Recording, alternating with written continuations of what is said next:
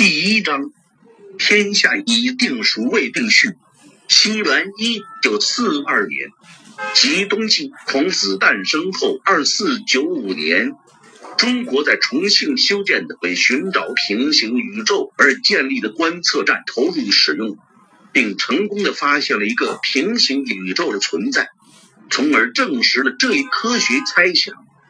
对这个邻居宇宙的观察结果让科学界非常震惊，因为这个邻居的地球史和本宇宙非常近似，在三百年前几乎称得上完全一样，有着相同的名人、相同国家、相同的语言、相同的艺术，但在最近的三百年里却变得完全不一样。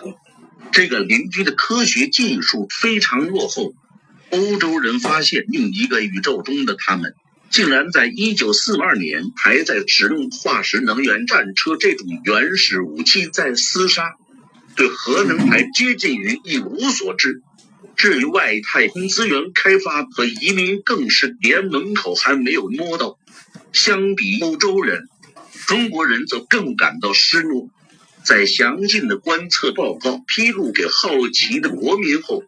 一家媒体评价这个邻居宇宙中的中国道，和我们一样，那个宇宙中的中国同样拥有丰富的资源，最多的人口，但在最近的三百年里，中国却没有对人类文明和科学的进步做出最大贡献，甚至可以说几乎没有贡献。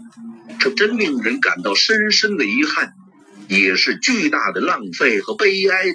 重庆观测站运行了整整七十年，至二零一二年，人类在土卫三上修建的全新观测站竣工。新的观测站视野更广阔、更安全和高效，因此重庆观测站也到了要被关闭的时刻。观测站负责人在新闻发布会上被媒体询问：“七十年前我们不知道，但是现在知道。”对平行宇宙的观测会造成对邻居宇宙和本宇宙的干扰，对不对？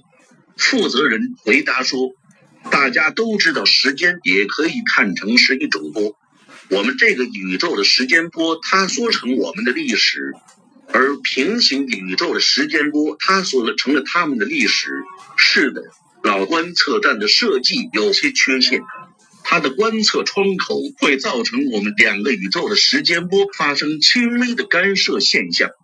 又问，那么干涉有多么剧烈，会对我们造成什么影响？回答：非常非常小。从数学上看，小到这种地步就可以认为是没有影响了。可以具体说明到底有多小吗？可以。在进行观测时，不会有干涉现象，但在老观测站的观测窗开启和关闭时，两个宇宙的时间波会有扰动。在重庆观测站开启时，打开窗口的那一刹那，我们宇宙的一个大理石办公桌被投掷过去，掉到了对面宇宙的太平洋里。我们预测在关闭的时候。大概也可能有一个最多不超过二百公斤的东西被吸回来，可能是一些泥土，或是一些石头，最可能是空气，也会掉到我们的太平洋里。这倒不会，估计会被吸回观测站所在位置。不过从哪里吸过来的就不好说了，但几乎肯定是从对面宇宙的地表吸过来的。以多高的速度撞击我们的星球呢？观测站做好防护准备了吗？负责人一笑：“不会有速度，而且观测站不需要做任何防护。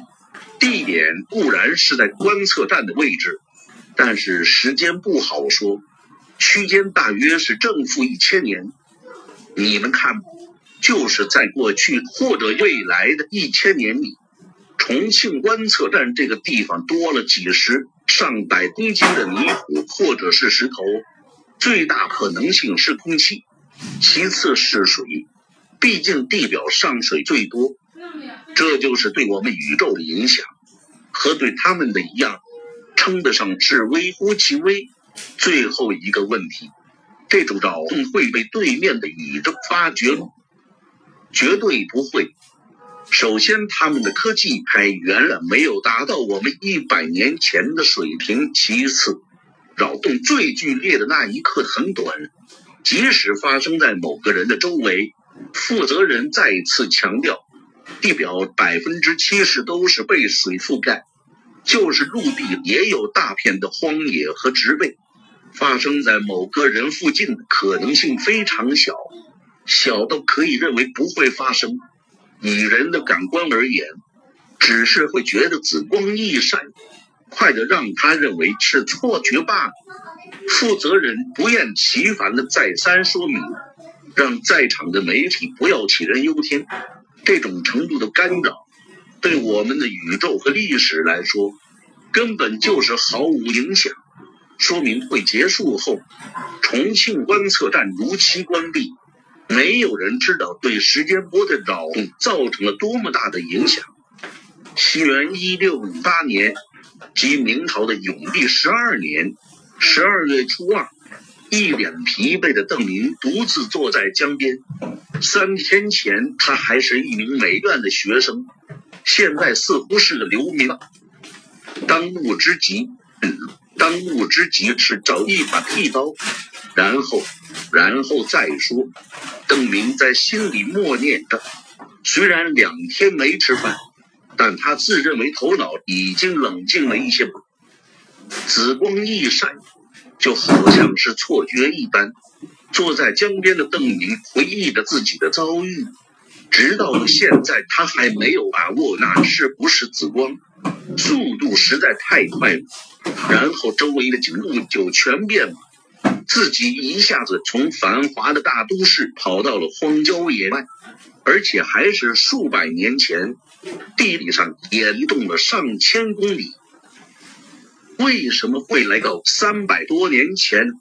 这两天来邓冥想这个问题，想的脑袋都要爆炸了，但依旧不得要领。这应该不会是我原来的宇宙吧？从理论上来说，太阳系是围绕着银河系中心转的，速度我不知道，但想必很快。地球又围绕着太阳转，三百年前的地球肯定不该在同一位置。如果是原来的宇宙的，我应该是被扔到真空里去了，不可能还在地球上，甚至可能都不在太阳系里。在庆幸自己仍在地球上后，邓明决定暂时不再继续思考为何自己会到这里，而是尽快找到一把剃头刀，先把头发剃了再说。邓明问过几个樵夫猎户，他们都说现在是顺治十五年，重庆已经在大清皇上治下。如果这是外星人或是未来人开的什么玩笑的话。或许我还有回去的机会，当务之急就是不要被蛮子胡乱杀了。尽管意识到这个眼前最重要的问题，但邓明仍旧想不出来如何搞到一把剃刀。邓明估计重庆城里肯定有商家，但是不剃头他不敢去。可是待在城外又不知道如何去找刀具。正在苦思如何打破这个看起来不可打破的怪圈时，远处传来了咚咚的鼓声。邓明向着声音传来的方向张望，鼓声越来越嘹亮。不久后，他就看到船只从江面上向着自己开来，船只一条接着一条，鼓声就是从这些船上发出的。船只越来越近。邓明不敢继续坐在江边，他快步跑向后方的树丛，躲在树后伏低身体，小心地观察着动静。终于，邓明不仅能够看清船上的旗帜，还能看见站在船上的人影。船上的人看上去像是武士，人人带刀，有些还穿着盔甲。这些人整齐地用武器敲打着自己的盾牌。邓明刚才以为是鼓声，其实是他们敲打发出的洪亮响声。红旗，上面还写着名字。邓明有点不敢相信自己的眼睛，凝视着船上鲜红的旗帜和士兵的服装，有些怀疑现在的年代是不是真的顺治年间。邓明本以为这年头只有台湾还有明军，他心中的疑团变得越来越大，忍不住把心里的想法吐了出来，自言自语：“四川竟然还有大明的军队吗？”怎么没有？背后传来了一声问话，既近又响，猝不及防的邓明被惊得差点跳起来。他猛地的回过身，发现自己背后不知道什么时候站着两个人，这二人都是一身锦衣，一个人空着双手，另外一个则把明晃晃的钢刀提在手上，腰间只挂着刀鞘。钢刀上的寒光映在邓明的眼里，让他这个从未在日常生活里如此接近过大刀的学生顿时说不出话来，感觉喉头不由自主的一紧，咽下了一口战唾。对面的两人瞪着邓明，那个手提大刀的人缓缓地把钢刀举起，插回了鞘中。当刀光完全消失。邓明才能把自己的目光从刀把上移开，转回对面人的脸上，只感觉背后凉飕飕的，竟然已经是汗流浃背。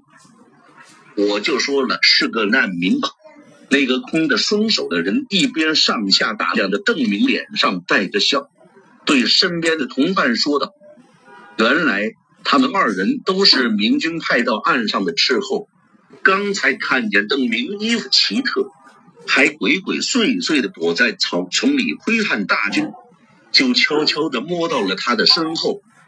如果邓明脑袋上留着金钱鼠尾，这二人多半就会手起刀落，把他当做清军的细作探子除掉。